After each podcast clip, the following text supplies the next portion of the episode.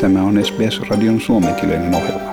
Muita mielenkiintoisia aiheita löytyy osoitteesta sbs.com.au kautta finnish.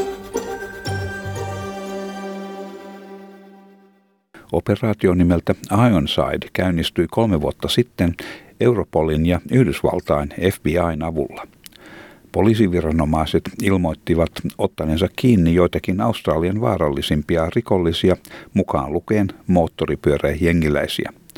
Australian liittovaltion poliisin päällikkö Reese Kershaw kertoi, että yli 200 henkilöä oli pidätettyinä ja että useiden tonnien huumelähetysten saapuminen Australiaan oli estetty. Hän sanoi, että rikosten takana avainasemassa olevat henkilöt oli pidätetty Samalla oltiin estetty rikollisuuteen liittyviä ampuma-välikohtauksia esikaupunkialueilla ja takavarikoitu rikollisten ryhmien laittomasti hankittua omaisuutta. Tässä poliisipäällikkö Rhys Kershaw. Australian law enforcement has been arresting and charging alleged offenders, and we have prevented tons of drugs from coming on shore. We have arrested the alleged kingmakers behind these crimes, prevented mass shootings in suburbs, and frustrated serious and organised crime by seizing their ill-gotten wealth. Hän sanoi, että useita rikoksista syytettyjä henkilöitä odottaa elinkautiset vankilatuomiot ja että operaatioon osallistuu yli 4000 poliisiviranomaista. Yhdysvaltain suurlähetystön FBI-avustaja Anthony Russo sanoi, että tämän monimutkaisen uhan murtamiseen tarvittiin usean erillisen ryhmän yhteistyötä. Osana operaatiota on takavarikoitu huumeita, aseita ja käteistä rahaa. Pääministeri Scott Morrison sanoo olevansa huolestunut laittomien huumeiden käytöstä ja siitä, miten se tukee järjestäytynyttä rikollisuutta. But we also have a job to do when it comes to illicit drug use in this country.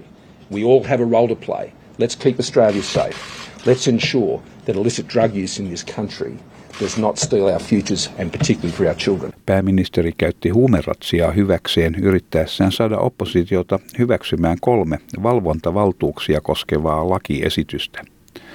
Labour kuitenkin suhtautuu epäilevästi yhteen näistä esityksistä, koska se opposition mielestä ei kata laivojen ulkomaisia miehistön jäseniä. Osana ratsiaa Uuden-Seelannin viranomaiset ovat pidättäneet 35 henkilöä.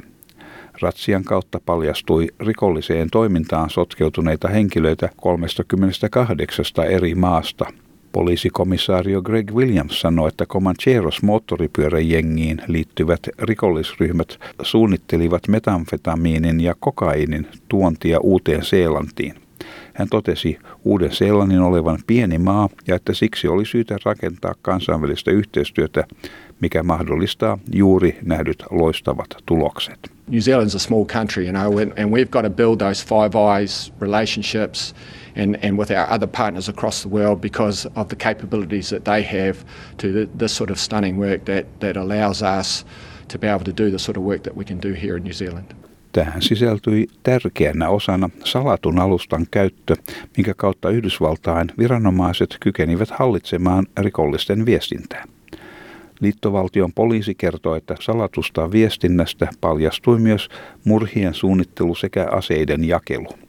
Pidätetyillä on myös yhteyksiä Australiassa toimivaan italialaiseen mafiaan, asialaisiin rikossyndikaatteihin ja albanialaisiin rikollisiin. Tämä jutun toimitti SBS-uutisten Stefani Korsetti.